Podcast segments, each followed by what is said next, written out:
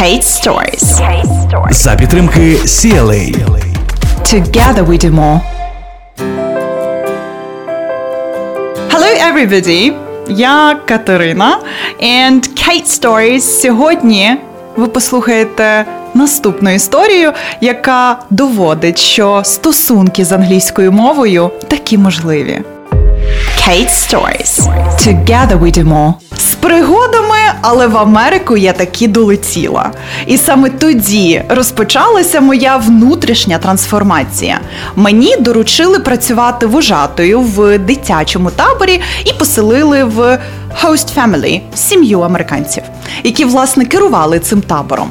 Ми дуже добре потоваришували. Вони завжди мені допомагали й оберігали від усього. І навіть після мого повернення до України ми ще досить довгий період часу продовжуємо спілкуватися. А от з роботою не все так було гладко. Одного понеділка мені сказали, що роботи цього тижня для мене немає. Тому наступних сім днів я буду прибиральницею. Сипотстав в таборі. Шок, злість і розчарування. Адже інших емоцій тоді в мене не було. Ну, ви пам'ятаєте, 18 років.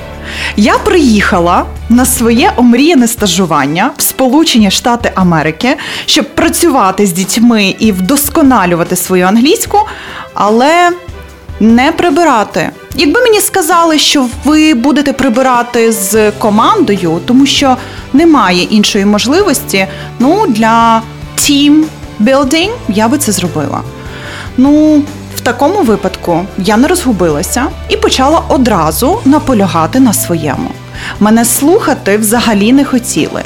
І тоді я пішла в Вабанк.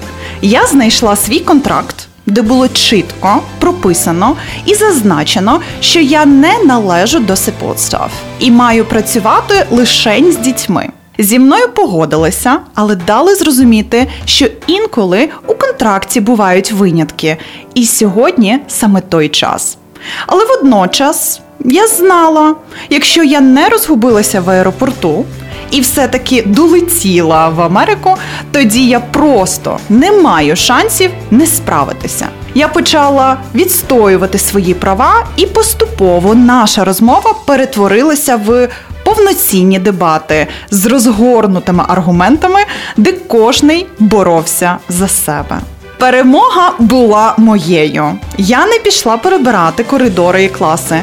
Я пішла до дітей і комунікувала з ними. Це була ледь не перша ситуація, де англійська допомогла мені проявити себе і відстояти свою думку. Вона врятувала мене і ще раз довела свою потужність. І це тільки завдяки тому, що я почала говорити, нехай з помилками і неточностями, але мовчати мені більше не хотілося.